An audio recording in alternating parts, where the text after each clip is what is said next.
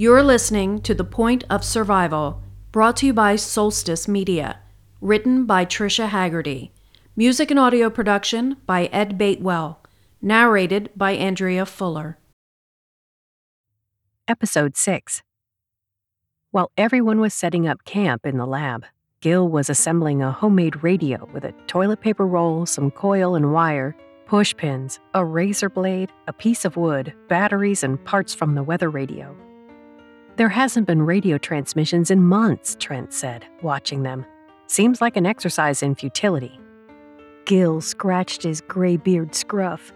These foxhole radios were used by GIs to intercept messages and spy on the enemy, he said. Now that civilians aren't listening to radio broadcasts, my guess is that the military might be using these airwaves talking to each other. He fiddled with the coils. This isn't right, though. I'm forgetting something, he mumbled shuffling off to a desk for a missing part. The town officials were supposed to be working on an emergency network to communicate with people in times of crisis, he added, his nose in a drawer. Trent and Kyle were sitting together, participating in a private, somewhat heated looking debate. Denver was lying close to them, staring at Kyle like he was a juicy filet mignon. Sid finished changing the dressing on Cody's foot but kept an eye on them. Elevate it, she told Cody. He nodded and closed his eyes to sleep. If he should get feverish, she said to Sam, let someone know. Sam grinned and thanked her. She returned to her spot. Kyle came over and sat by Sid. She was woozy from all the blood and gore and needed a moment to recuperate. His foot, she whispered. No way he can walk on it, let alone run. If we have to move suddenly, we could be in trouble, Kyle said. Sid nodded. Denver's ankle is a little bruised, but she'll be fine. But Cody lost a lot of blood. He's weak and in shock, I think. I don't know what Sam's deal is, but he's not looking good either. Maybe we should surrender, he suggested. Sid shot him a look. I saw those soldiers, our own military, fire at an unarmed civilian, she reminded him. Kids, basically. Maybe they were darts, like sedation they use on animals, or crowd control, he said. The drones weren't using darts, she cried, and those students they captured, they were zip tied like criminals or hostages. You want to surrender? You go ahead, she said, rolling away from him. Kyle gently turned her back. Sid, I don't want to, he whispered. But Trent was saying, Gil was tinkering with the wire against the razor blade tuner on his makeshift radio. It crackled and sputtered loudly. Then it picked up a distant voice. They all sat up. The transmission was broken up, but the automated voice fought its way through. Operation Doom U caused irreparable damage to the student union structure at the university. The building has been cleared and scheduled for demolition. Controlled implosion is scheduled for 7 p.m. on Friday. Wait a minute, what? Sam asked. What the hell is Doom U? They're gonna level us? Trent said. Shh, Gil said. All personnel to remain out of the downtown area and campus perimeter. This is a pre-recorded message. Long live McGrath. Scumbags, Sid said. Then she turned to Kyle. They're here to make an example of us. Still want to surrender? Kyle rubbed his face with his hands. The UN will step in, Gil said. This attack against us is obviously violating every international humanitarian law there is. How? How will the UN ever know? Kyle asked. They've removed all of our ability to communicate. We're screwed. They all thought hard about the gravity of that possibility. I want my yaya, Denver sniffled. Gil's radio crackled again. I lost the signal, he said. We have to get across the square, like now, Sid said. Gil shook his head. When you implode a building, the goal is to make it collapse into its own footprint, leaving the surrounding buildings untouched. But still, it's a spectacular explosion with billowing, suffocating clouds of dust. Dust which may be tainted by the bomb's biological agent. We have to get as far away as possible. Sid bit at her lip. Yeah, but clouds of smoke can be helpful if you're trying to hide. Gil nodded. Huh, he said, his mind suddenly spinning. That is very true. If we can just make ourselves some kind of mask, we could sneak out while the building implodes, she said. Sounds really risky, Trent said. Sid shot Trent a look. Do you have a better idea? Risky is seven people trying to fight an army of soulless, reprogrammed freaks. What about the athletic arena and field house? Sam suggested. We can hide there for a little. That's about a quarter mile across campus, about 650 steps, Sid said. Kyle smirked. She elbowed him.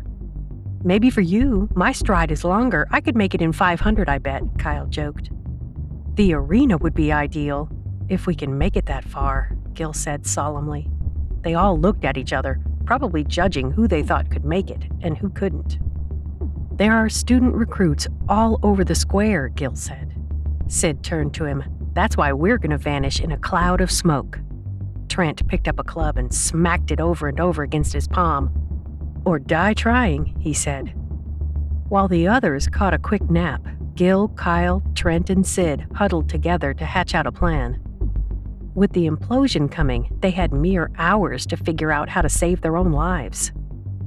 I bet the recruits were placing detonators for the implosion, Gil said, as they busied themselves making more weapons and masks.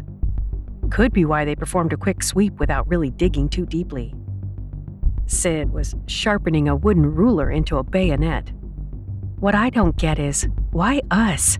Why this campus? Hard to know if it was just us, Gil said. Historically, regimes launch secret attacks like this against rebels to dislodge them, to gain the upper hand, break a stalemate. It's a military strategy, but we weren't rebels, we weren't fighting with weapons. These were peaceful demonstrations. I guess if you can't win supporters the traditional way, Trent added, you make your own. From a scientific standpoint, it's pretty impressive, Gil said. I mean, certain injuries to the frontal lobe and limbic system can impair decision making and basically removed the subject's ability to make judgments. Whatever agent was in that bomb, it rendered its victims, well, void. But they aren't void now, Kyle said, leaning in. They went somewhere after the explosion and came back soldiers. Sid's arms broke out in goosebumps. You're suggesting a person can be, what, reprogrammed? Gil nodded slowly. Precisely. Exposure to the contents of that bomb rendered their brains clear of thought, therefore, leaving a vacancy to be filled with information deemed beneficial to the cause. The goal. Which is, Trent asked, world domination, I imagine. I believe we were the guinea pigs in the president's master plan for autocracy, Gil said. He laughed inappropriately at the absurdity of it all. They're using microchips, is my guess, Gil suggested, like the ones they've been using in Alzheimer's patients and the mentally ill for decades.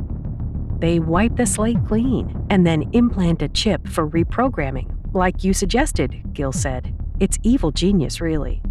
If I had to guess, Kyle interrupted, I would say our campus had turned into a hotspot. Too much opposition.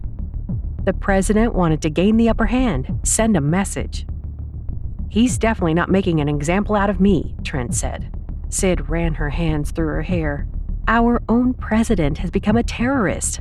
The words hung in the air like the bomb's pungent, poisonous smoke. Just what do we plan to do about that? Trent asked. That's called cart before the horse, she said.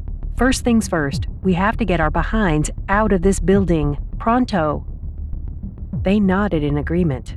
But Cody's foot, she added. I threw a couple stitches in there, but he's toast. He can't run. Hell, I'm not even sure if he can walk.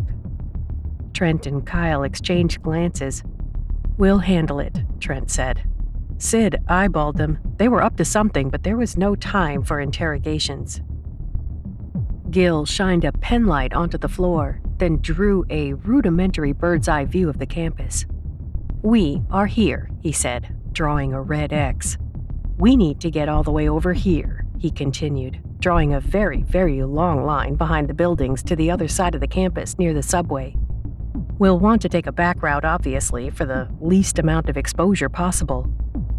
But we have no idea what's going on at the arena, however, he warned. So at least we'll be on a major road if the field house doesn't work out. They were quiet for a moment, imagining what not working out meant. They continued to map out their escape route through their building, over the skywalk, and out the neighboring building to the square. Trent and Kyle practiced different holds, like a firefighter carry and piggybacking to help transport Cody. They built an improvised stretcher with the tarp and some poles and a sling from a nearby fire hose, neither of which were ideal. Gil was designated human crutch to Denver if necessary. Sam was only strong enough to carry the supply packs. Although, judging by his feeble appearance, Sid wasn't too sure he was capable of even that. They also dedicated a significant amount of time building better gas masks to protect themselves from the potentially poisonous clouds of dust that would be kicked up by the implosion. The new masks needed to help them breathe, but also to keep the dust out of their eyes. It was going to be hard enough dodging recruits without visibility issues. If they couldn't see or breathe, how could they possibly fight? By the time they assembled at the threshold of the lab door, the sun was just starting to peek over the horizon. Everyone know the plan? Gil asked. They nodded. Notes in your right hand pocket? he asked. They all double checked, then nodded. A few hours before, they thought it would be sensible to compose a note to their loved ones and keep them in their pockets, kind of like dog tags. The plan was that if any of them didn't make it, one of the others would take the note and keep it as long as possible to be passed along someday. Kyle was still feverishly trying to finish his note while the group stood ready at the door. If it's true what happened to those students, then they aren't really people anymore. If it comes down to hurting them or being captured, I want you all to promise you'll fight, Gil said. And stay together, Sid added. You'll be much more vulnerable alone. Denver slumped a little. Should we say goodbye to each other? I mean, who knows what's going to happen? Sid looked around at her seven new friends. Which of us will make it, she wondered. Which of us won't? I'm not saying goodbye, Sid said. Me neither, Kyle said, finally joining the group. If anyone dies, Sid added, I'm going to kick your ass. They all smiled at each other. There were a few fist bumps, some half hugs. Sam and Trent were making last minute adjustments to the sling chair for Cody. Sid looked at Kyle and he looked at her and nodded. Maybe it was the excitement of finally leaving the lab, or the soul crushing possibility that they might not all survive this next move. But she felt an inappropriate wave of affection for him. The tears tried to sting her eyes, but she swallowed them back. He put his hand on her shoulder to comfort her, but of course Sid shook him off.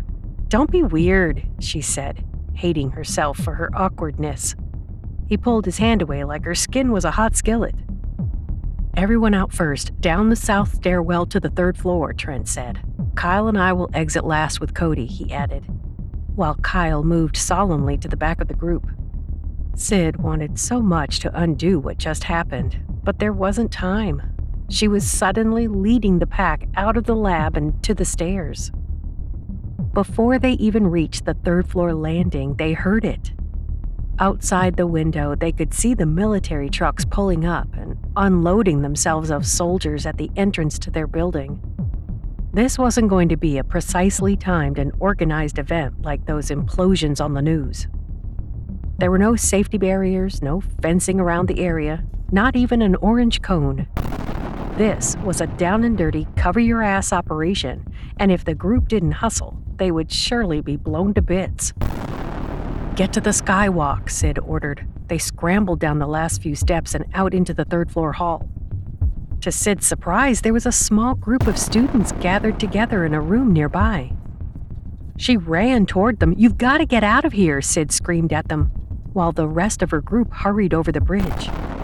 The students looked up, obviously high on something. The desks were littered with pipes and lighters, a spoon, and other paraphernalia. Sid, Denver cried, we need to stick together. Go, Sid yelled. I'll catch up. She couldn't. in good conscience, not try to help. The junkies were huddled together, rocking back and forth. Sid grabbed one of them and shook her. They are blowing up this building right now, she said, but the girl's eyes rolled in their sockets. Get out of here now! One of the guys roughly removed Sid's hand from the girl. We just used up our stash, he told her. Just leave us alone. The whole world is too crazy, man. He let go of Sid and shuffled away. You can't just give up, she yelled, trying to pull them apart. One of them pushed her violently to the ground, smacking her head against the doorway and then the linoleum. We don't want saving, was the last thing she heard him say before she lost consciousness.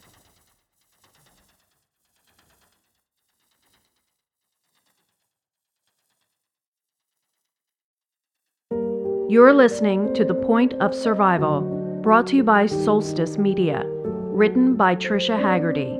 Music and audio production by Ed Batewell, narrated by Andrea Fuller.